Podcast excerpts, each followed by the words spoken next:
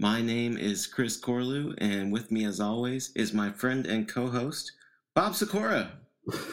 Are we really back? We're really back. Much like the Bulls, we are back. Got a text message like just a day or two ago in the morning about how the Bulls are going to lose to the Warriors in the finals, and I was like, they're not, they're not, they're not that back.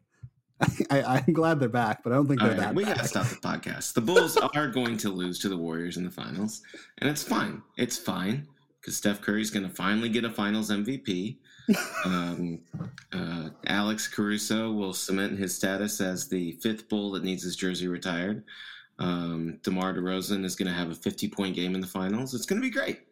Uh, um, I saw at least one meme, which it was like very expected this would happen, but the the classic Michael Jordan passing the torch on, and one was to Alex Caruso, which is just wonderful. of course it was. a guy who doesn't even start. no, but even worse, I saw another one that was passing the torch to the Bulls rookie Ayo. I, I don't, I'm not uh, sure how to say his name. Ayo, yeah, I don't, I don't know how to pronounce his name either. um, um, to which I was like, that's an even bigger reach here. I am excited about their season, but I I don't know have very much to say about him whatsoever. He is a second round pick who has had like two good games. which which rad, he's a Chicago kid. Um I should know how to pronounce his name, but I have been having trouble getting broadcasts in my on my TV. So uh but uh uh the Bulls are exciting for the first time since the last time the Clippers were exciting. So you know, which is you know more than you can say about our podcast right now. Um, you just want to not talk about the Clippers. uh, we're on a win streak right now, baby. Oh, unless yeah. unless I, I hey, let, let me know how long that Paul George started the season hot streak lasts you know, let's we'll, we'll, we'll reconvene in January. Do I need to remind you that we made it to the Western Conference Finals last last last year? Mm-hmm. Do I need uh-huh. to remind you that every year in November and December, everyone's like, "Is Paul George secretly better than LeBron James and Kevin Durant?" Nobody says every- this. Get out of here. the haters do hate, but uh, the uh, the the buying Paul George early people are not that optimistic. Um, unless you're into some like worse parts of basketball Twitter than I am, which is possible. Oh, well, I was more you. thinking the uh, Bill Simmons podcast, but you know. um, but uh, yeah, let's get let's get into some poetry. We'll get into basketball later. Yeah. So yeah, you uh, you wrote these intro questions, which are how have you been and how did you spend your summer? And Bob, how have you been? How did you spend your summer? Um, whew. I've been very a capital O okay. Um, and I would probably say the same about my summer. Um, I'm doing all right. You know, we have spent most of the podcast talking about COVID. like, since we started the podcast, COVID has been uh, happening. Um, and, you know, that's still affecting me and how I live my life. Yeah. Um, so I, I don't feel like I am living as large as I would like to. I've entered my second school year here in Kansas City, and like that's all going better than last year. It's really good to be back on campus. It's still weird, but we're doing it. I, I was talking to someone else who's new to the area, and I was, you know, trying to say, I think I like Kansas City, but I would not say that I'm like thriving.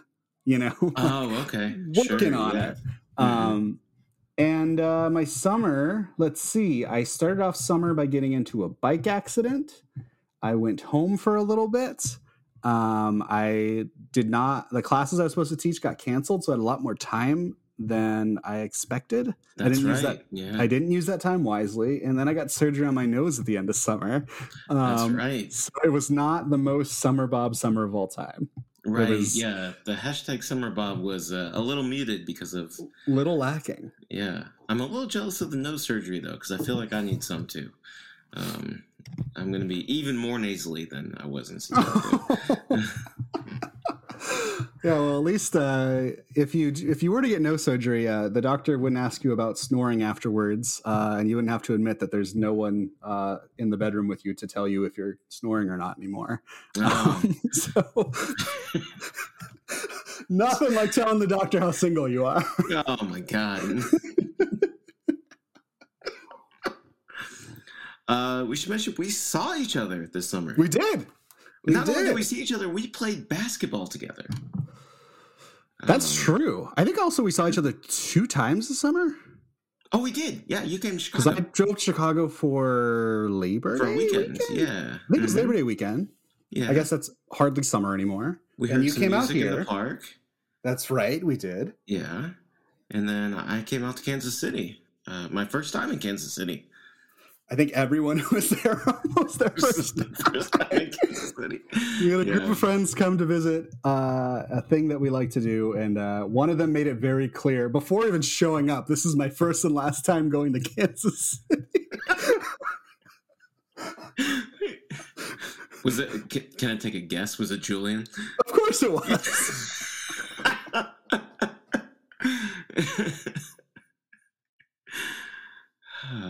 Yeah, we had some uh, played some basketball, had some barbecue, went to a baseball game. It was nice. Uh, it was the most normal weekend I've had in a long time, Yeah, Um, it was. and also more basketball than any of us should have played. Yeah, yeah, I puked afterwards. um, but uh, Any- Any other big updates for you and or your summer? oh, uh, I mean, my kids started school. Um, Huge. So that's huge. Uh, so I have two hours free in the morning every day now, which is awesome having the two hours free, but it also means I have to get dressed at seven in the morning every day, uh, which sucks. Poor, poor Chris. Uh, but um but yeah you know i mean that's that's been good i've i've taken on a little bit more work um uh writing just about weekly for cracked uh now and um got some other projects i've oh hell i forgot to mention um bob i've been published oh, which which which publication are we talking about? we're talking about friends of the show Oh, that's right. So let's go. xenomorph published my story about a werewolf called the wolfman That's right. Um, that's right. Yeah. Uh uh yeah, big uh big uh big deal for me. It's a uh, uh the um the flash fiction story that is uh the what's the fiction equivalent of a proem? Uh the the first story in my manuscript. Um Okay. uh, our friends at Cotton Xenomorph uh published. So yeah, that was a that was a that was a big deal for me. Um, And I I understand uh, the enthusiasm about your your your literary writing. Um, Mhm. You know, putting emphasis on that. Um, it is it is funny to you, you to point to like this particular publication when like you did also just you know open up about getting more writing. You are you are literally a professional writer right now. I Um, am literally a professional writer. I make no money, but I mean, well, I make some money, but I'm not You know, it just- exactly Ian Fleming living in Goldeneye in Jamaica or anything like that. Yes, I am a professional writer, but uh, you know, uh, uh, I don't want to give any weight to anything, but I enjoy writing. Five times your dick was secretly your dick for cracked, but uh, I, you know, I also uh, uh, take a great deal of pride in literary writing. I, I'm pretty sure your cracked pieces have been a little bit more tasteful than that, but no, I'm not disparaging Cracked. I, I really like writing for Cracked. I, it's it, it is an honor to be asked for more work from them. Um, Oh, yeah. uh, uh, yeah, it, it rules. But uh, yeah, it's, it's it's nice to take on more work and stuff. Um, but uh, but yeah, the uh, the CX thing, yeah, was kind of monumental for me. So hell yeah, Yeah. let's go. let's go. Yeah. Um, oh, shouldn't bring up CX without uh, mentioning uh, co EIC Chloe N. Clark just got a book announcement the other day. Saw that former Yeah. guest, former Yeah. guest of the pod. Former guest of the pod. Yeah. Uh, new- Continues to be one of the most prolific writers I know. I know. um, like, how the hell does she have another book out already? well, not out, but you know, forthcoming. Yeah, Um, uh, so yeah, congrats to Chloe and um, and love to uh, Teo and Hannah, who we need to have back on the pod. We it's in, it's in the works. It's in the it's in works. the works. We need to get them back. Yeah. Uh, let's uh, let's talk about poetry. Speaking of poems, um, oh, you wanted to ask what podcasts have you been listening to? What podcasts have you been listening Ah, I wanted to bring this up because um, I think since we started, I was just noticing that the uh, poetry podcast landscape has changed a little bit. Okay. Um, I think first of all, I've I've probably gushed about this before on here. I know I have to you, but um, you know, for me, really, actually, the podcast that made me actually start listening to podcasts um, was Rachel Zucker's Commonplace, where she has these like really long form interviews with poets, mostly Yeah. poets. Yeah. um, and she's very open about what's going on in her life but i don't i'm not i don't need to air it here if you're interested you could you know listen or go to her twitter or whatever yeah. um, Commonplace she's is had- great. Yeah. but she's had a pretty transformational year and has been producing fewer of them i think there's been about two or three the last couple of months. And then just this week was the final um, versus podcast with Danez Smith and Franny Choi. Yeah. Um, so they- they did their going away episode. And i guess there will be new hosts or something. Um, i think part of why they were leaving was poetry foundation shittiness. Um, they weren't super explicit about it. Um, but Yeah, you know they did a on this last episode they did a thing where they read the name of like every guest that they had i didn't i didn't even think about how it had been on for five years and it's just like an unbelievable lineup um, of contemporary Yeah. poets They've Um, had yeah. they've had a poets poets lineup. Um, right Yeah. um yeah it's, it's like one of those things that i knew that was the case but you know as they're reading these names and it goes on for like two minutes and you're like oh that and like trying to remember if i had listened to all of these or whatever and i guess yeah that just came out of so yeah i was thinking about that um and then i might need to pull up the feed right now. In the past number of months there's one that's gotten started called i think it's just called of poetry. I'm looking this up. I've listened to a couple episodes and it's hosted by Hannah Vanderhart, who say like I just know their writing and I know of them from Twitter and like seems to be a pretty solid literary citizen. Um, but pumping out some pretty exciting episodes of that, um, and definitely feels different from the other two. Um, still an interview show, but you know, just a different tone of conversation For sure. Uh, yeah. as I said, as a poet, as a podcast skeptic for quite a while, um, sure. it is sure. it is interesting to see how much you know just a different host and like slightly different formats can make these big differences. Yeah. And then I was thinking, I'll check those out. the poetry question might be the other one I'm thinking about. And they are a website. Yeah, so they have a pod called TPQ20, which they're really short, which I actually kind of appreciate. And I don't know these folks. Courtney and Chris are the first names, um, but I know of the website they've been running for quite a while called the Poetry Question, um, Sure. where they just like super prolifically review uh, chapbooks and books. Oh. Um, you know, so it's it's one of those things where it's it's definitely like hosted by people who like know their poetry and care about their poetry. right. Um, and I've only I've only listened to one of these, um, you know, but similarly, I look down the list of these interview names, and it's it's definitely um, some heavy hitters and some younger folks, um, and I appreciate that. And so, you know, as we are probably going to be slow to release this episode and all of our episodes. Um, you know, I figured I'd, I'd toss out some things that fo- folks may be interested in. yeah. Um, yeah. yeah.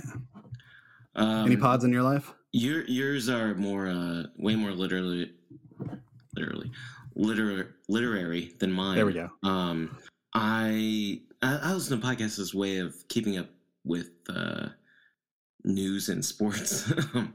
uh but um but a couple of ones I want to shout out. The uh Secretly Incredibly Fascinating podcast by Alex Schmidt is a really good one. And he and um Michael Swaim, back when they worked at Cracked, had a podcast called the Kurt Vonneguys podcast, um, where they read all the works of Kurt Vonnegut.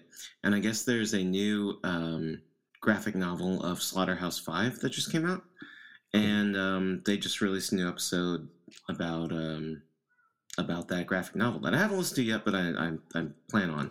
Uh, Schmitty and Swaim are uh, two stand-up guys and uh, interesting uh, literary thinkers. Um, so worth checking out. I'll, I'll shout out the Kurt Vonneguys podcast. Um, glad they're back. Uh, so. I, I like that you try and preface this as if I'd, you know, I have my feed with lots of, I don't know, hoity toity things. Um, but I get into the car because I drive, you know, five days a week. I think that's why I've gotten more into podcasts too. But oh, there you go. I, I can't tell it. you how many days I get in the car and I'm like, I really would just like some idiots to talk about basketball. I don't mean to call them idiots, but you know, just, just, mindless basketball talk. To be a um, podcaster is to be an idiot. To be to be, to be clear. um, yeah, on the on the group chat, I have been called out for how much I can actually make no dunks references now, um, and I I was. Uh, it's been a long time coming. It's been a long time coming. yeah. Oh, and, and like, for literary stuff, um, I should also shout out something I've listened to since we've stopped podcasting or stopped season two. Jamie Loftus's uh, Lolita podcast.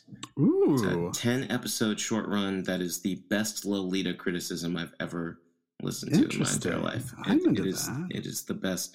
Uh, yeah, if you search Lolita podcast, it's Jamie Loftus is the host. Um, yeah, the the best Lolita criticism I've ever I've ever heard. Um, nice. So, right on. Yeah. Hell yeah. Yeah. Um, and right, now, new one about oh. uh, the Cathy comics is pretty good too. it's called Hackcast, and it's uh, it's God, very I good. wish I wish I was clever so much. That's so good. She's insanely talented. It's really right. unfair. Um, yeah, you said this, and I was like, I know this name. I looked this up. Oh, I know her. Yeah, yeah, yeah. yeah. All right, let's All talk right. about some poems now. Let's talk about some poems. Let's yeah. talk about some poems. Uh, Bob, did you uh, did you read a poem this week? Uh, I did. Oh, cool. I I feel I feel unprepared. Um, we're back in getting back on the horse is hard. Getting back Am I ready to ready to talk about? I've not, I, I was trying to think if I've ever been on a horse. Maybe like I just immediately thought of the uh, "I think you should leave" sketch about the horses that have been bred to have small dicks. Because you said getting back on the horse is hard. Oh, jeez. Well, like we can go to the farm where the the horses. Episode one of season three, and Chris Corlew is just letting it all hang out. wow! Now I'm going to read a serious poem for you. oh Lord! Um, I thought I would uh, go. I would go back in time a little bit uh, or just full circle. Um, I think episode one, season one, I read a poem by uh, Gabrielle Calvocoressi. Um, and this one was from the October issue of Poetry Magazine. And it's called Miss You. Would like to grab that chilled tofu we love. Do not care if you bring only your light body. Would just be so happy to sit at the table and talk about the menu. Miss you. Wish we could bet which chilies they'll put on the cubes of tofu. Our favorite. Sometimes green, sometimes red. Roasted, we always thought. But so cold and fresh. How did they do it? Wish you could be here to talk about it like it was so important. Wish you could. Watched you on the screens as I was walking, as I was cooking. Wish you could get out of the hospital can't bring myself to order our dish and eat it in the car. Miss you laughing. Miss you coming in from the cold or one too many meetings. Laughing. I'll order already. I'll order seven helplings, some dumplings, those cold yam noodles that you like. You can come in your light body, your skeleton, or be invisible. I don't even care. No, you have a long way to travel.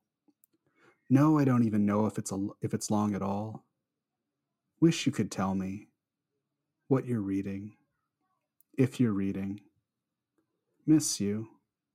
I'm at the table in the back.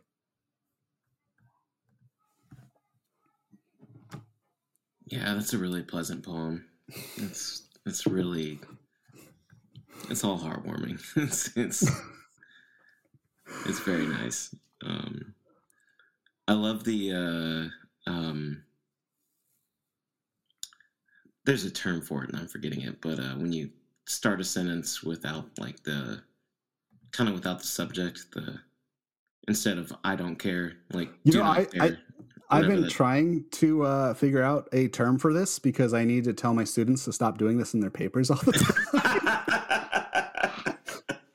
so I was thinking, I was like, this is such a sick poetic move, but it's so bad for your comp one essay. Yeah. it's used to great effect here. Maybe not the most per, per, persuasive way to, uh, um, you know, I don't know, talk about whatever the hell you teach over there.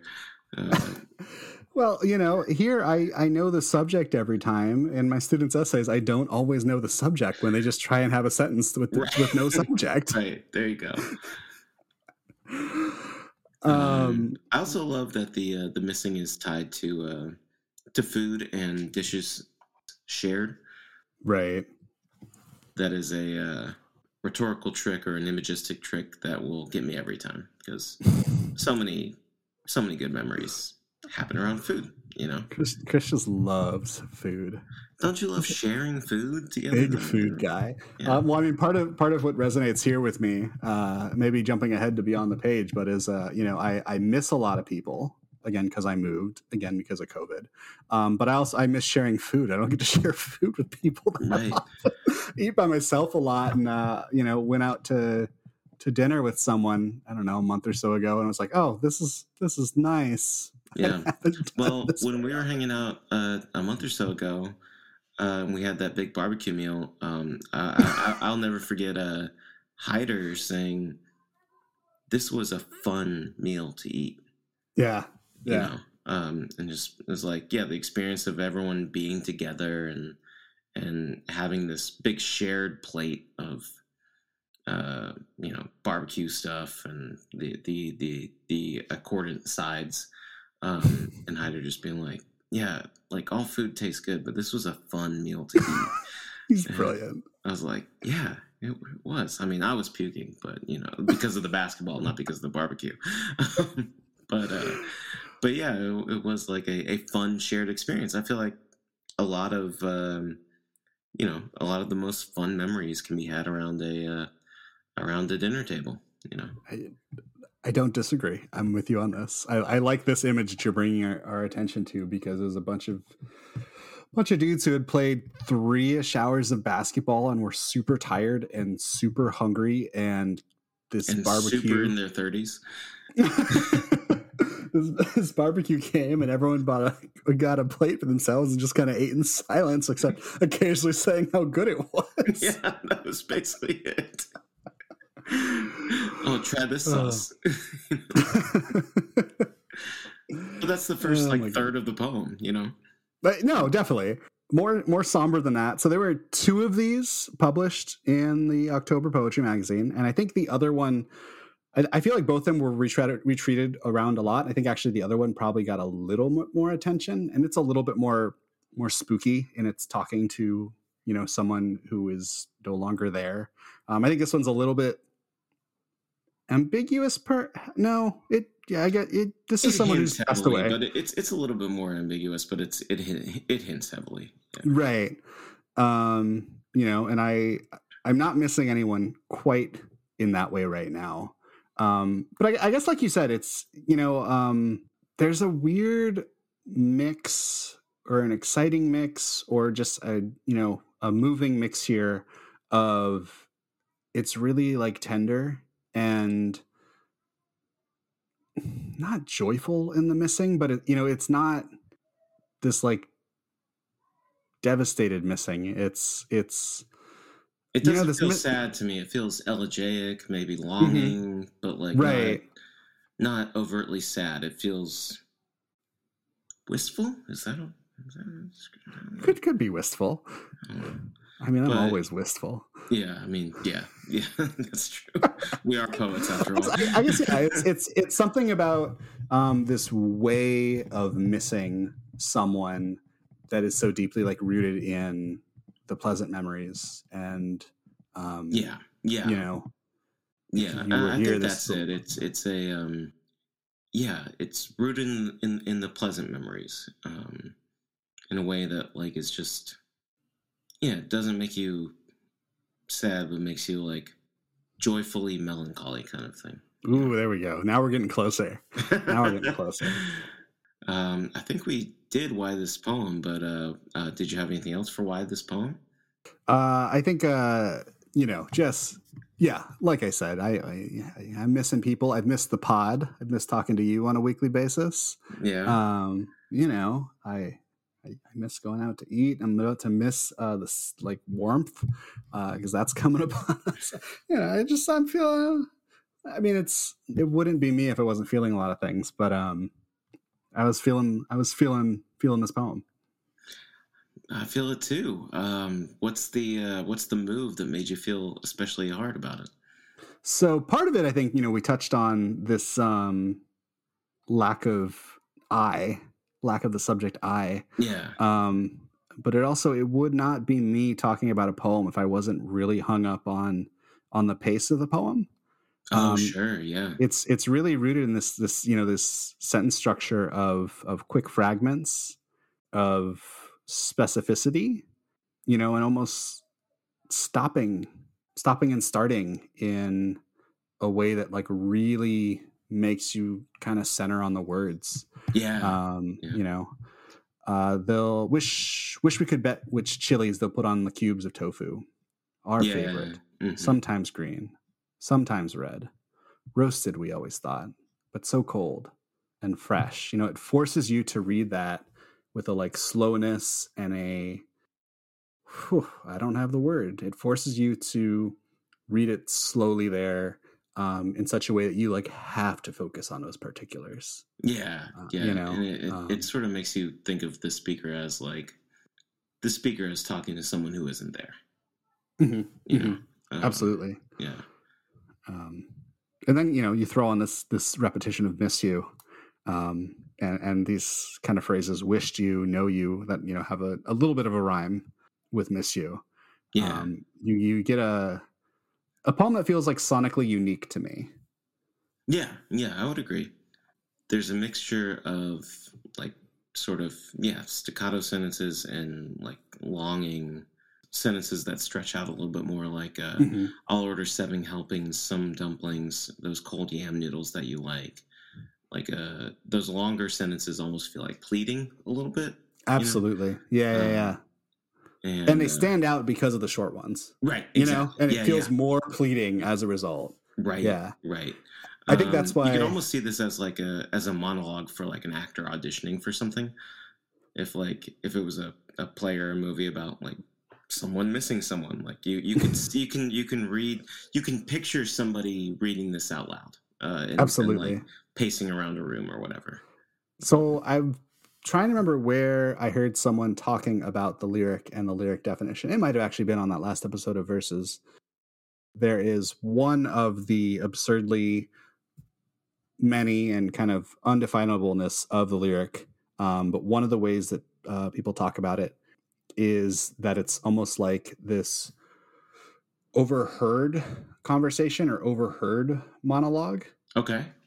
but that's part of the gesture going on. Um, you know, as you're hearing someone speak intimately, Right. and you as the listener are are overhearing it. You're maybe not supposed to hear it because of how much that's being revealed.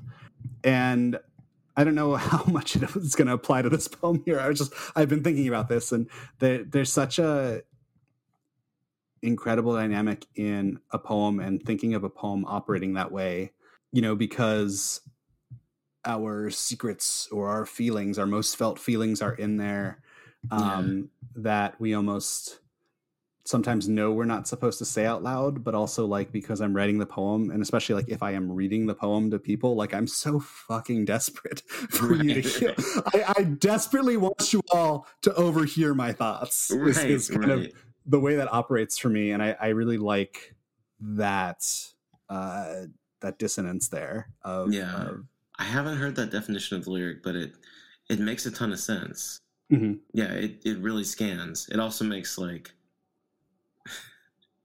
poetry sound like schizophrenia or Tourette's or something. but uh but like but no, it, it yeah, it, when you when you talk about reading, it's like no, I'm writing this down because I want I want to be uh I want my thoughts and feelings to be known kind of thing. Mhm. Uh, Mhm.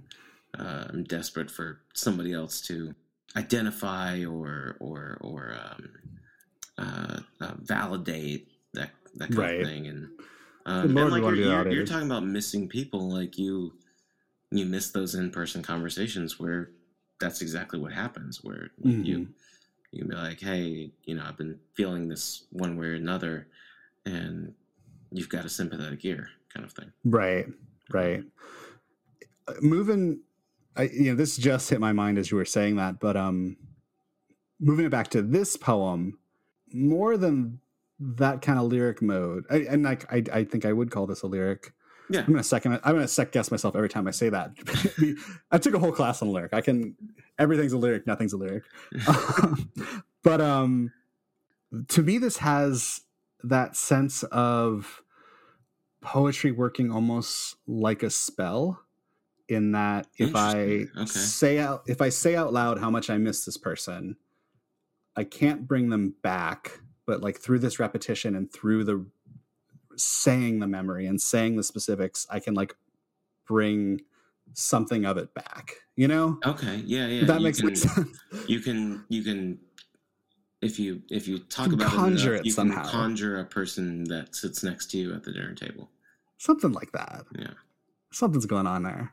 I mean, they're ordering seven helpings uh, um, at the table in the back. Yeah, I could see that. Um, there is in the in the last third, you can come in, come in your light body or skeleton or be invisible. I don't even care. Like there's a there's a desperation to bring the person there. Absolutely. And I was gonna say that's that's I think my favorite. I guess that's three lines in the poem. This this concept of light body. I think that's the second time it comes up in the poem, which I like in that I think I read it the first time as like body not weighing much, Mhm. um, kind of ghosty. But I think you could obviously also read it as like a body of light, um, Oh, which is a, yeah. another Mhm. cool way of thinking of someone, you know, in whatever their non-earthly body looks like. Yeah, kind Um, of like a soul consciousness type Sure, thing. rather yeah. like yeah, mhm. something or other. yeah, So you can come in your light body or skeleton or be invisible. I don't even care. And the the lack of you know punctuation. I don't know if you need punctuation there, but the way that reads, your light body, your skeleton, or be invisible. I don't even care. The way it kind of forces you to say that quickly, um, again in juxtaposition of all those slow, small sentences. right, Um, it, it it lifts up the like like come on, just just be here. right. you it's know. a it's a desperate. I don't even care. Like I Love like it. I, I I want you here. Yeah. Um, I don't care how I want you here. Um, yeah. completely beyond the poem, but just when you said that, I had Scorpion saying, "Get over here!" in my get over here. completely inappropriate, not appropriate for this context at all. Well, you know, uh, the you know, kind of uh, completely inappropriate, uh, uh, out of context stuff is. Is know, that I part feel of what like we do? something happens when something that happens when um, when you've lost someone and and you're trying to deal with an unimaginable amount of pain. Look at you trying to make this connection. Hey, man, I got you know. Look at, look at you go. I mean, uh, and, and not that I've taught uh, any creative writing in quite a while, but um, I do like how much if someone, especially someone who like doesn't see themselves as a poet, and you're trying to ask them to write a poem. I think one of the things that like kind of boggles people's minds is the like, I want you to think associatively. You know, I don't want you to think Oh, from A sure. to B. I want you to mm-hmm. think of all of the things that A makes you think of and how maybe there's a connection between them. And that connection could be loose as hell, but we can use that incredibly loose connection to metaphor. You Yeah, know, get it's, there. it's there. Yeah, Yeah, just right. however you need to get there, get there. Yeah, that's what. uh Yeah, that's what poetry is. That's what poems are. we figured it. Solved We it. solved it. Stop the podcast. We solved it. we figured out poems. I think we did say that at one point. Um, I think how- we've, we've solved poetry three or four times on this. oh, I don't know if we. Yeah. I, I felt like we've talked about uh, you know, just uh, that we're just going to be asking what is poetry over and over again. Oh yeah. That's the whole Uh, thing. We're never going to have a good definition. Well, mostly that's because I don't know. Yeah, Um, but you know, that's that's a self esteem issue. That's not a actual problem. You just can't admit that you know what poetry is. Ah, you flatter me. Um, speaking of not knowing what poetry is, let's go beyond the page. What is happening beyond the poem. I knew you were going to transition us to this, and I was like, well, I don't know if we have any. I don't know if I've got anything else to say. Let's see. Did I write anything in my notes? You say you're fascinated about things, which I mean is kind of the whole podcast. um, I, I, we might have gotten too much into this for me to to bring anything um, new to the conversation here. Well, admittedly, I if I was grading myself on uh, guiding you into the segments for this last one, I'll give myself a fucking D minus. uh, so if we if we organically move throughout all the segments, then then that you know that's just what happened. Okay, okay. Um, I'm I'm I'm trying. I'm vaguely getting back into my head where I wrote those notes last night. I I've been thinking about um, naming feelings, um, and, and maybe that doesn't entirely match. But again, loose associations. We're fine. Yeah, me and um, my three year old are naming feelings now too. We do like happy, we do sad, we do mad, we do surprised. You know. Yeah, it's it's a good exercise. Yeah, naming feelings. Um, but yeah, um, it feels like part of what this poem is doing is like I'm gonna say that I miss this person out loud over and over again, so I can actually like do it and feel it. And I think I am at a point where uh, recognizing some of my shit, for lack of a better word, um, I just need to like recognize it, you know, like yeah, yeah, not not worry so much about changing it or you know fixing anything, but like let's just like name these issues first, you know. And so one of them in relationship with the idea of of miss you is you know in addition to uprooting my life and moving and not having people around i think I've gotten really dependent on like online ways to keep connected with people. Yeah, yeah. And I was talking to somebody about like how I've got like I've got plenty of friends and I was like I don't like call people enough and like dump my shit on you know like we're yeah. talking about you know like uh the you know not not being with people and sharing food or something you know? Right, um right. I, I think there's a lot of um pretty normal conversation that ultimately allows you to like get some stuff off your chest or talk about some things you're going through that we normally take for granted and it's like super super healthy. And i just had that moment where i was like oh my god i'm not doing any of that right now yeah. you know? Yeah i i feel what you mean. I really do. And yeah i think uh you know i don't want to be corny and talk about how the p- pandemic has like shed light on all that but i I do think that's being thought of a bit more. And like, mm-hmm. yeah, you're bringing up the miss you thing. Uh, as we've been talking, I've been remembering a time. There was a time like early in Mal and I's relationship where um, this was in like all the all the guys we just hung out with in Kansas City were starting to move out of Chicago, um, and I remember just like being just being sad, or even if people weren't moving out of Chicago, like moving uh, to other parts of Chicago that are harder to get to. Um, I was literally about to say, I was like, if you move to the wrong neighborhood, it's just it's, too far. It's just it's hard just, to. It's it's it's far and it's difficult yeah. to get to. Yeah, but I I guess I had this thing I kept saying over and over again, where it's like, uh, I have a problem with going to bed. You know, mm-hmm. uh, every night I I procrastinate on going to bed. I'm just like just another 30 minutes, you know. Um, and I guess I'd, I'd been, I had this tick where I'd been saying, like, I never want the party to end kind of thing. Mm. And one night I just kind of like, you know, maybe it had a few too many drinks or whatever, but like, you know, just kind of like had a big like emotional outburst about like how I missed all my friends, how I, how I, uh, you know, and this was like after a uh, after a party, after a gathering where right. know, it's just like it was so good seeing everybody. I was grateful to maybe someone was in town. I don't I don't I don't even remember. It was, right. was like six seven years ago.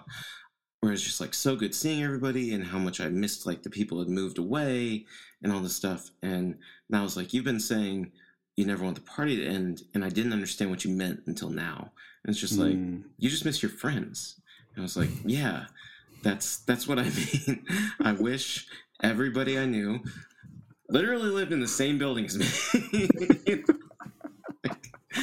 like the way college is, where you all just like share a dorm, and you know, uh, Yeah. all that stuff. Yeah, but that that profound, just missing of a person who isn't family, who isn't like someone you're obligated to see on Thanksgiving or whatever, but you just right. You just wish they were around the corner and you like go Yeah. get coffee or whatever, you know, um, share a meal, Yeah. um, go for a walk, you know, that kind of thing. Uh, I yeah, hear it's, you. a, it's a profound feeling that I think is underrated. you know. Agreed. Yeah. Agreed. Uh, I I I don't mean to undercut everything you just said, um, but there was a tweet recently about how how like men are incapable of asking each other to go for a walk. This is a common common genre of tweet. It's like men just hang out with each other. God damn. it is. I, I like deep. I do. do I, I deeply feel you on that. I mean, that's been like one of my complaints here. Um, you know, it's I, I I have made some friendships, but like I still just like don't have a like. Do you want to come over and drink beer on my porch, friend? Right, Um, right. Which is devastating. You know, I have, I especially have since you have such porch a great and porch. a back porch. Yeah. Two porches. two porches. That's more than I have. and I've got a porch porch. oh my god, we need to read. We need to read. Um, I'm uh, gonna say something that you brought because you're gonna have to talk about genre, aren't you? You want to move to uh, move from uh, uh, sentimental to deranged? Oh, So you said, yeah, explain like what I'm reading. Uh, yeah, this isn't technically a poem. I'm starting season three off by uh, not reading a poem, but um, the the topic is what have you been reading lately, and um, it's a uh, a bit that I did in uh, one of our lost episodes before we started releasing this podcast. Um, but this is an excerpt from Padgett Powell's short story Scarliotti in the Sinkhole, which I will defend as a prose poem uh, after I read it. So I'm going to go ahead and read it. For some background, Scarliotti is uh, not the name of this character, it's the name he has given himself.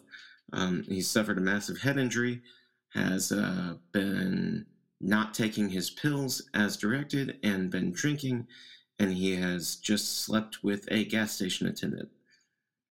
Scarliotti woke up and looked out the window and saw a dog and a turtle. The dog appeared to be licking the turtle.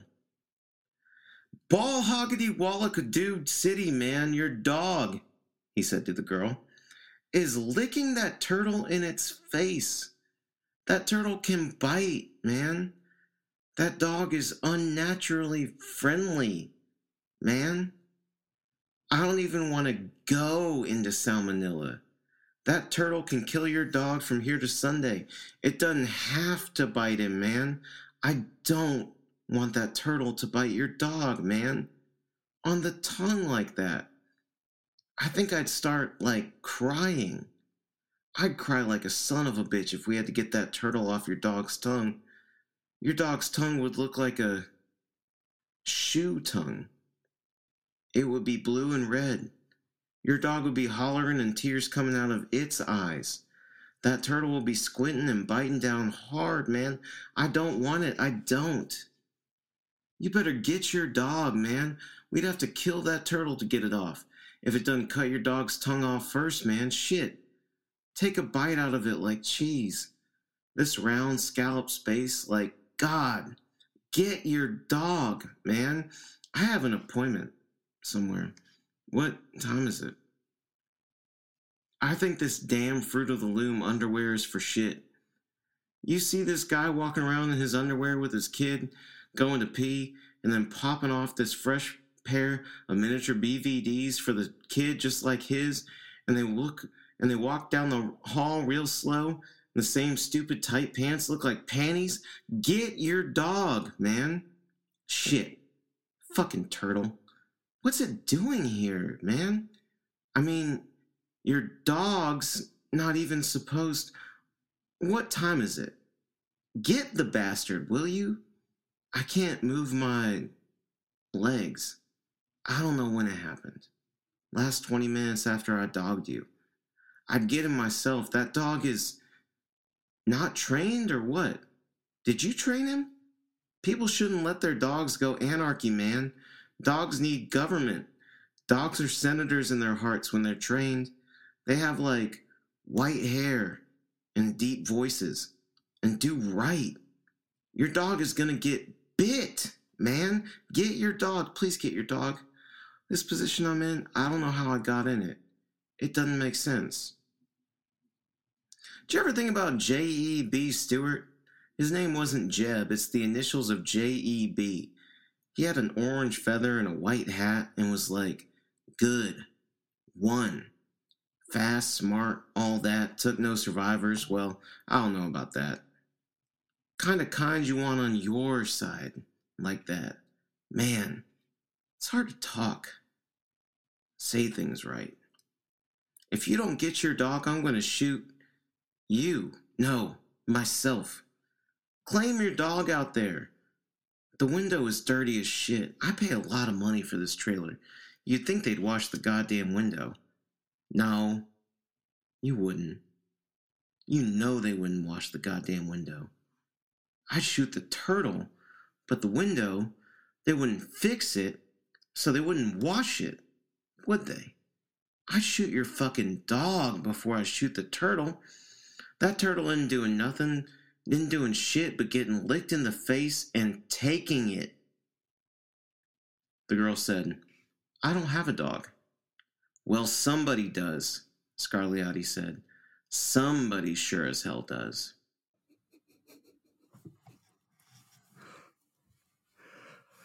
Well. well. uh kicking off uh season three like deep into some Corlu core. One of the defining pieces of my writing education, I would say. um, I, I think uh, you can you can begin with this uh, def- defense of the genre of whatever genre you want to call this. I'm I'm I'm at least listening. Okay, well, I would say this is Exhibit A, and my strongest case for why fiction writers need to read poetry. Okay. Um, because this is the ending of the story. The story ends after what I just read. Like, there's Mhm. no, there's nothing else. Like, Mhm. Scarliotti says somebody has a dog after going on this page long monologue about it. Um, this is a Florida man who, as I said before, massive head injury, pills, alcohol, trailer, uh, just seduced or maybe didn't seduce a gas station attendant. Um, um, has named himself Scarliotti, even though his real name is Rod. Um, named himself Scarliotti because Nunchuck Scarliotti was too on the nose. so that's the setup to the story, and it's a convoluted mess, but it's still a story, right? Mhm. And then the way it resolves is with this a rant about a dog, a dog that somebody has, but certainly not the gas station girl. And I feel like all the stuff we love to talk about with poetry being unresolvable and unparaphrasable, it's here in this ending. Um, Mm. This shouldn't be the ending to the story, but it is, and it works. And um, the specificity of tone, the specificity specificity of language, the weird emphasis on some of the words, the just real like getting down to the way a person talks and just having that show character. Um i feel like is everything we talk about what poetry should do and uh, uh what what what or not what should do i don't want to be gatekeeping but like you know what what is unique about poetry? And um, uh it's just applied to this short story and it doesn't you know whatever happens next in the story doesn't matter. Uh, we've got this resolution through you know these images of a dog licking a turtle and a uh, a guy sitting up post coitus in a trailer looking up out a dirty window that they won't wash. Uh, um, just says so much more than like any kind of and then Scarliotti passed out and went to sleep or whatever, you know. Mhm. Mhm. And uh, just just the way it's written is is uh, yeah one of my favorite things. So bending genres in episode one of season three. So been out of shape here. My goodness. Um, I Wait, like what you're. me or Scarliotti? Who's been in a shape? I mean, both of you, but mostly Scarlett. um, I do, I do like uh, what you're saying. Um, we we've talked plenty of times, but I, I was having this inner monologue in my head this morning. I'm not sure why. Similar about licking dogs. Um, about God. Why are No, you talking about- to yourself about licking dogs? I was talking to myself about um aboutness um and and y- y- yeah, we say we say like poems naturally resist this Mhm. um and I was thinking about how some of my favorite fiction I feel like that's true as well Yeah. um where if someone were to ask you what it's about it's like I, a guy yeah, he, he does he does this thing and then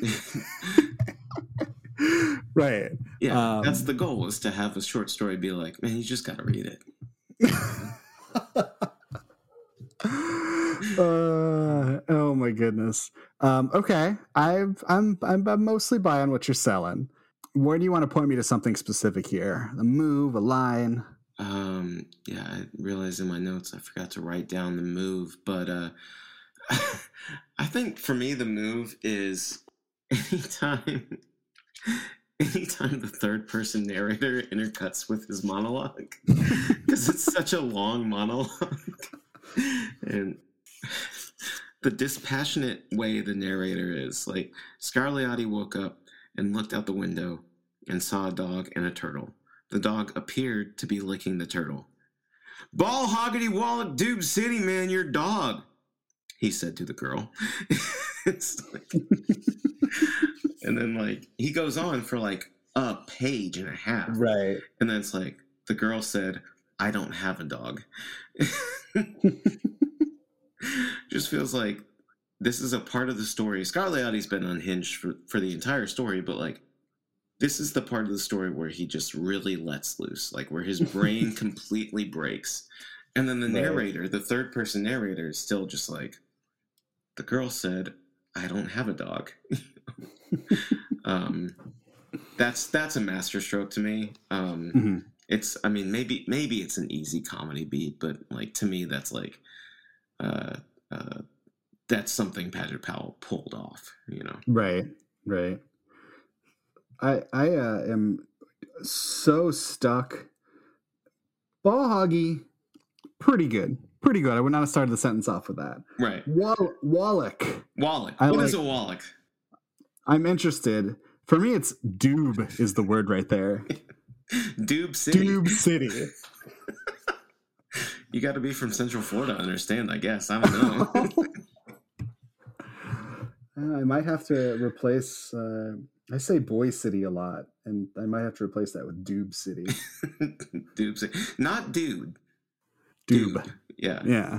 yeah d-u-b-e not d-u-d-e so yeah that's that's the move for me is just like just how how unhinged the Sure. main character of the story is and then the narrator's just like then a b and c happened Matter of fact, like you know, yeah. There's a there's a. I'm not explicitly judging this, but also like. Right. Uh, it's like a like a like a courtroom stenographer you know um, any other language we want to point to specifically? Your dog's tongue would look like a shoe tongue is really good. Yeah. That's really good. oh my god. because i'm picturing one of those like um know like a like a basketball shoe tongue like a like one like a Mhm. puffy swollen like shoe tongue, but you know, on like a on a collie or whatever. I was thinking more of a, a like a sad droopy one. Oh, You know, yeah, yeah, yeah. hmm uh, yeah, when you're, you know, when you're, you're, you're. I don't know what I'm thinking. I'm losing it. All right, tell me beyond this, beyond this piece, because uh, you're going to talk about your own work. So you know, now you're going to get me real excited. Yeah. Uh, well, I, I've been, I've been trying to. I, have had a work in progress for a long time. Um, we talked up top about the uh, the the story I published in Cotton Xenomorph. Um, that collection of stories I've been setting a deadline to finish for a while and and uh, haven't been able to do and um, uh, want to do it by the end of the year. So um, mm-hmm. this is a story slash passage that I return to as a reminder to keep my fiction weird, to uh, to keep my fiction, you know, kind of um, evocative rather than just telling. Mm. And uh, um, uh, I'm a I'm a, an obsessive outliner with fiction, and it's okay. tempting to really give into story structure and tidy endings and stuff. And this reminds me that you just gotta kind of sometimes just lean into it and let your characters just take you to a place and um, mm. uh, and and just just fucking go nuts. Um, Interesting. That to take the character as I was gonna. I thought you were gonna say like let the language rip. Yeah, um, let the let, let, the language rip, but through your through your characters in, in fiction. Okay, like, sure, sure, sure. Um, I want to put some pressure. Um, I want to know, and like maybe maybe this piece helps it, but um, what to you is weird? This deep dive into Scarliotti's consciousness. Um, okay. The rest of the story is him interacting with people. And his like stepdad comes in and says like, "Hey, take your medication properly and stop drinking." And like, and, he fights with him, and then you know he goes down the gas station to pick up more beer and flirts with the girl and stuff. Like it's all like pretty normal stuff, and then it just like right. it erupts into this page and a half monologue, and that's yeah. a weird way to end the story. For um, sure. And so yeah, with this work in progress, I'm, a lot of these stories I'm experimenting with different structure types and uh, different just things to do. when this is like a reminder that it's like, you know, no matter how sort of unconventional you think you can get, like you can push it a little bit further. Um, mm, okay. And like you said, I, I, like the way you, you put it. Uh, let the language rip, uh, yeah. which is something that's that's you know, of course, always on the forefront of my writing. But um, but yeah, like just because it's fiction doesn't mean it has to be uh, not, you know, can't pull from poetry kind of thing. Mm-hmm. Mm-hmm. Yeah, well, you know, I think, uh, you know, I get uncomfortable being overly, I don't know, with the labels or the gatekeeping or whatever. But I mean, yeah. you know, in, in, theory, that's part of what differentiates a piece of literary fiction. Right. Um, is that there's some attention to the language and some care about the language um, you know, as opposed to the aboutness. Um, and certainly can be about something, um, you know, but no, nobody's nobody's reading Tom Clancy for the prose, you know, right, like right. That's yeah, that's exactly it. Yeah. Um, uh, I'm not going to say no disrespect to Tom Clancy, but. Uh... I, I, have no idea about his prose. Actually, I just uh, I remember a conversation with a friend of mine at one point where he was you know he was trying to make that differentiation, um, and that was that was his example. Um, you know, I I kind of just assume a Tom Clancy book is just a Tom Clancy video game, and there's no difference between. Right, right. well, that's the thing, isn't it? Like, I'll happily watch the movie or play the video game, but not going to waste my time with the book. You know, that sort of thing. Uh, there are a lot of other books that I would rather read. Um, right. And uh, uh, I want that sweet spot where I'm the book you want to read and the movie Netflix wants to buy. You know? what, like, I mean, obviously the movie thing, major, would be incredible. You know, would be incredible, and there's like a clear logic to that. But like, how weird would it be to be like, oh, this video game company wanted to adopt adapt my book into a video game? like, Picture, I'm, I'm, I'm, I'm, I'm picturing the. Uh the uh, RPG version of uh, autobiography autobiography of Red by Anne Carson.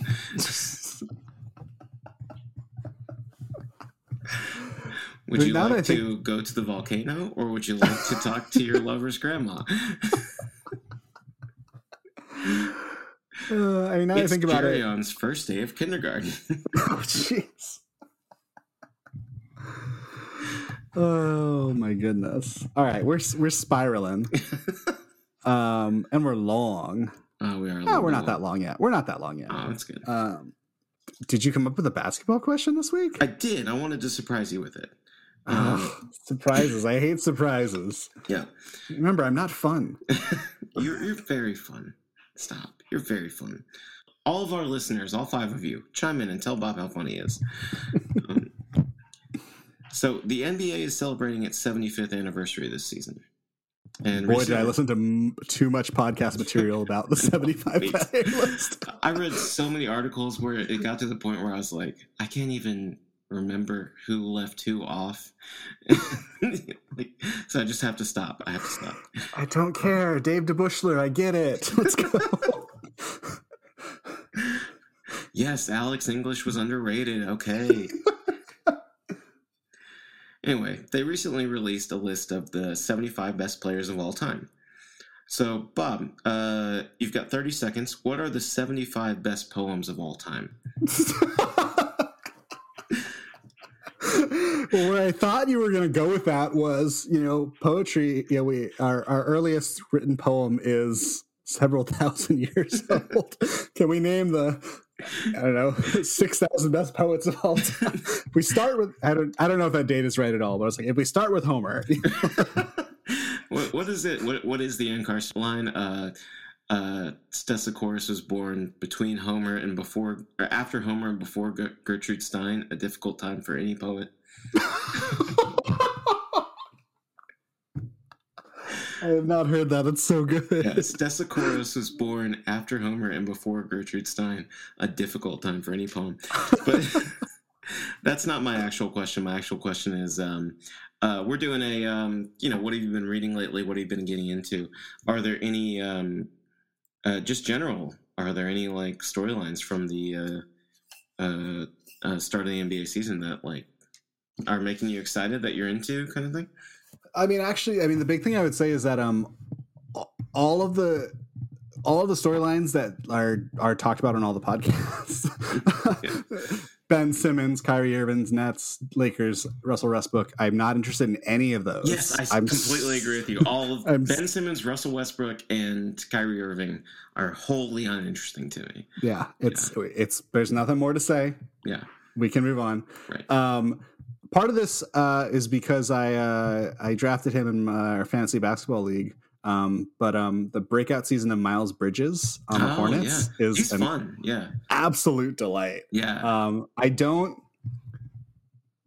I definitely don't buy him as a number one player. Sure. Um, but he doesn't have to be because LaMelo's on the Hornets. Right. Um, I don't know if I fully buy him as a number two player. He, um, what he reminds me of, at least as a fantasy player, is um, is Josh Smith, who was oh sure yeah fantastic in fantasy. Yeah. Um, but I wouldn't want to put Josh Smith on a basketball team where I was trying to win. Yeah. Kind of thing. I, and I don't know I want to say that. Haven't watched enough of the Hornets, but he, he does seem like a guy who really benefits from playing with LaMelo. Right. Uh, similar to like Shawn Marion and Amar'e Stoudemire on the Steve Nash Suns. Mm, right. thing. Um, I think actually Shawn Marion's a pretty good comparison point. He's yeah. he's definitely scoring better than that and looks a lot better. Right. Um, but uh yeah, I'm I'm talking myself into buying that it's that his upstick in production is real. Yeah, um, yeah. Mostly because I want to keep him on my fantasy basketball team. and well, I also want the Hornets to be good too. Like, I say absolutely. They're not. The they're not a fun punchline. I I want the Hornets to be good. You know. Right. Right. Um, other storylines that I'm interested in, it really is. It's like all of the kind of weird middle teams um, that excite me. Like I'm bummed that the Pacers are looking really ugly. Yeah, get Malcolm hey, Brogdon off that team. I love Malcolm Brogdon I so much. Malcolm I love Brogdon so much. I love Sabonis. I even like Miles Turner. Yeah, also, really Turner, needs to not yeah. be on that team. Yeah. Um, and and also, I I mean, I guess the one thing the podcast I'm grateful are talking about, but like that the rookies are so interesting. Yeah, um, yeah. Evan Mobley is apparently a freak. Yeah, um, the highlights I've seen of him, like I've I've seen like a couple like YouTube breakdowns or whatever of his game, and like you know like right. Twitter vid- videos and stuff, and he's just like, yeah, he.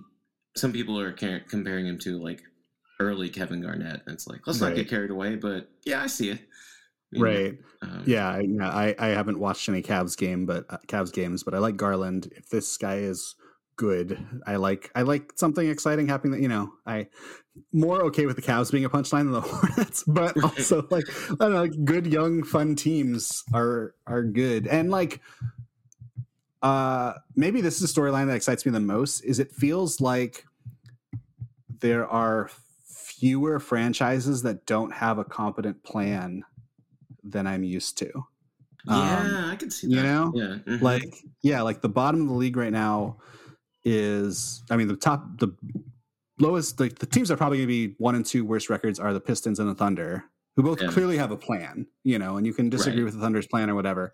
Um, you know, the Magic are helpless. The Pacers are limbo. But there's a lot of other teams where it's like you kind of know what their plan is, and it might not work, but at least it's a plan. At least it's a plan. At least, at least, yeah. People, people know what they're doing now.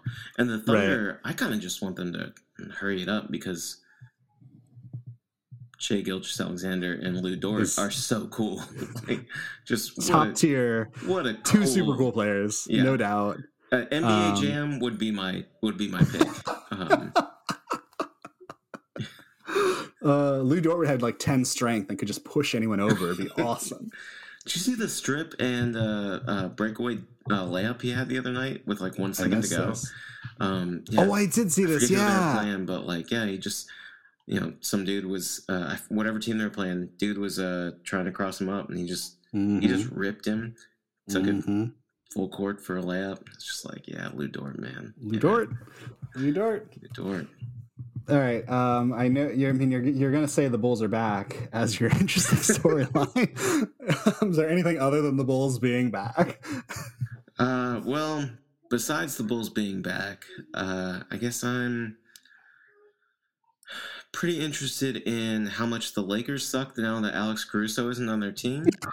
um, I'm interested in how much I don't hear about the Spurs because DeMar DeRozan is not on their team.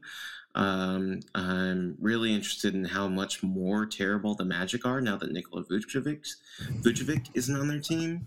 Um, yeah, I don't know. It's really interesting, just like how much all of these teams suck now because the Bulls took their players. You left out uh, the uh, the Pelicans uh, for letting go Oh, Lonzo. that's right. The Pelicans Right. have totally bottomed out without Lonzo Ball. That I would also add as is uh, I know you're you're being facetious here and talking about the Bulls, um, but uh, the Pelicans actually do are that's a bummer storyline. It's a super bummer storyline. Zion can't get healthy. I feel like everyone got really excited about what what Dan Gilbert was doing there, and it, the Yeah. whole time, every time they kept saying his name, or not, is it not Dan Gilbert? No, Dan Gilbert about? owns the Cavs. You're talking about Right. uh, Koby Altman. Is that their GM? No, No. their GM, but the Pelicans, the Pelicans' current GM is the Cavs GM back when LeBron was there. Right. I think that's I Koby. I think. No, mm, no, I'm Trajan Langdon is the Pelicans GM. It's Oh. not their GM. It's the president of basketball operations. There's a guy. There's a guy. There's a guy. I know who you're talking about. He was with the Cavs. I'm so mad I can't remember this guy's name. Yeah, me too. but they were I feel like people were excited about it and the whole time I kept thinking like I kept thinking to myself like remember how badly he did LeBron Right. you know like I kept thinking that too, but then I was also like, okay, Zion, Lonzo, um, JJ. Redick, Brandon Ingram, Stan Van Gundy. That's gonna work, and it It just didn't. very much didn't. it didn't work at all It didn't work at really all. didn't work and and I don't know if Ingram I feel like Ingram has maybe been hurt I definitely have not been paying attention to them but I like you're not hearing about him either Yeah. you know like it's a bummer that Zion's out but yeah in Ingram's theory they had I'm always stuff. cheering for. Like he, sure he's a cool player. I just I- just Lakers guys Lakers got rid of I want them all to be successful yeah, yeah, yeah. and like not, re- not really on the D'Angelo Russell train, but like you know, like Yeah. a, ju- yeah, just the idea of Lonzo, D'Angelo Russell, Brandon Ingram, and Julian Julius Randle. Like if they were just all all stars, I'd feel great. I mean, Yeah. you know, getting rid of them did get the Lakers a championship, whatever, blah blah blah. But right. you know, um, also within that, um, as I try and make my point about teams like having a competent plan, um, it's really sad that the Spurs don't seem to have a plan. Yeah, the Spurs really seem to just be like kind of just drifting, like just, just yeah, hanging it's out. so weird. Yeah, it's very weird. I mean, like, can you name three guys on their team? I mean, I can, but that's because I obsessively follow them. I mean, it's the, Dejounte Murray and Derek White, and um, they still have uh, Jakob Poeltl. Uh, All right, that's three. That's pretty good. yeah, and good God. Uh, Yeah, I don't think you can go past that. Uh, They have Thad Young from the Bulls. they have, Former they have Bull that Thad young from the Bulls, who, yeah, they, you know, they they got for DeMar DeRozan. they still have Rudy Gay. Is Rudy Gay still on the Spurs? Now Rudy Gay is on the Jazz now. Oh, that's right. Yeah, yeah. Man. All right, so you are predicting that the uh, Warriors are going to beat the Bulls in the finals. Is that what's that's what's Yeah, yeah. The the Warriors are gonna. So here's what's gonna happen. So this year, the Warriors are gonna beat the Bulls in six, right? Okay. And Steph Curry is gonna get his first Finals MVP. Okay. Okay. And um, next year, the Bulls are gonna beat the Warriors in six. and um, uh, it's too early to say, but either Zach LaVine or Patrick Williams is going to get their first Finals MVP. Um, and Steph Curry at the uh, the the championship parade is going to be like, I hereby pass the torch to this this Bulls team to be the new dynasty. Um, and then Steph and Draymond are going to retire. They're going to get a big old fancy parade. Why are they going to retire so early? Oh, just because you know they've they've won enough, and, and and they want they want the Bulls to succeed. Um, No. They're benevolent guys. Um, this is the worst Bulls fan fiction ever. they feel bad about the Rick Barry teams of the '70s keeping the Bulls out of the finals all those years. Oh my god! Keeping the, uh, the the Jerry Sloan and uh, Norm Van Lier Bulls out of the out of the finals all those years. So as a as a karmic payback, they're going to be like, "Here's we're passing the torch. We're going to go go go ride a boat somewhere, and um, you guys can win the next 800 championships." And that's what's going to happen. I'm shaking my head for the, the listening audience. Um, I don't think they'll make the finals, but I think uh, the Heat are really cool. I've watched them, I think, two times. It disgusts me how cool the Heat are. It's a what a cool team. They're so a they're cool so team. cool. Last year was such a bummer for them, and they're so Yeah. cool. They're so cool, and I hate it. I hate it so much. they're such a cool team. Duncan Robinson's funny on YouTube. Tyler Herro's good again. Kyle Lowry's awesome always. I love how committed Tyler Herro is to the like I'm as good as these other guys. it's like you're clearly not. You're very good, and I'm excited to how well you're playing. You're not Devin Booker, but I want you to keep talking about how you're just as good as Devin Booker and Luka Doncic and Trey. Like It's like preach. Every You're six man. every NBA player thinks they're the best player on the floor, but Tyler Herro really thinks he's the best player Okay. on the floor. genuinely talking about naming things um i think it was like a simmons podcast and i i really i pr- prefer not to listen to him but i do because i just want basket again just i just want guys talking about Basketball and yelling ears, about yeah. basketball Mhm. yeah um and then they were yeah they were talking about you know uh the, yeah, the concept of an irrational confidence guy and just that like every basketball player does like believe they're the best and i was just like i really do need to just like get a little bit more of that in my life you know i just need to like Yeah. tell myself how freaking good I am, even if it's not true, every once in a while. Because you know, I, the voice that's telling me I suck is pretty constant. Yeah. You Yeah. know, and just like, you know, if if Tyler Herro believes he's the best player in the NBA, why can't I believe that I could be a better poet? Yeah. You know, like, I mean, uh, I'll, I'll to bring it back to uh, to bring it back to writing. Um, you know, sometimes when I am struggling, like with a, with an article, I will reread some of my articles that have already been published and been mhm, like, "See, you've done it before. You can do it again." right, right, Um, uh, uh, you know, I don't have too many like literary writing examples of that, but like, yeah, I can always go to my cracked archives and be like, see, this was good. This was publishable. Just fucking Right. finish this one, you know, right. that sort of thing. I suppose it's easier when you like, you know, shoot like eight for ten and score like twenty three points or whatever, and you're just like, I can go back and watch game film and be like dunking on Rudy Gobert or whatever, you know. That's a really good point. It probably is a little bit easier to talk yourself into that when you have like just dunked all over a bunch of people. Maybe that's know. what we should. That's the next move for our podcast is to uh, start a literary highlight reels for writers. you know, so we get we get all our friends and we're like just put together like it's it'd be like House of Highlights, but uh, for uh, for when our friends have published poems. All right, you're onto something here. I don't know what it is quite yet, but there's a there's a train of thought that's worth going down. I'll do the music for it. oh my goodness! Um, All right, that that sounds like a podcast. that's the first um, episode. yeah, it's we're back. We're rusty. We're back. uh, I can't guarantee we'll be more polished next time, but we are at least back. Hey, you know Just what? like the I- Bulls. oh, you know, I'm the Tyler Herro of poetry podcasters. So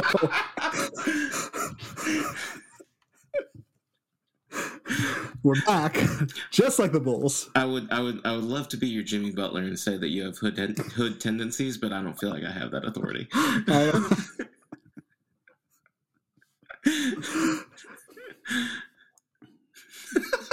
we'll, we'll leave it at that. For the listeners, Bob is red faced with his eyes closed and waving his hands. We're out We're out. All on our way. Uh, follow us on Twitter at LineBreakPod. I think is our Twitter handle. That sounds right, but I should probably check. Why not? and we will talk to you guys next week.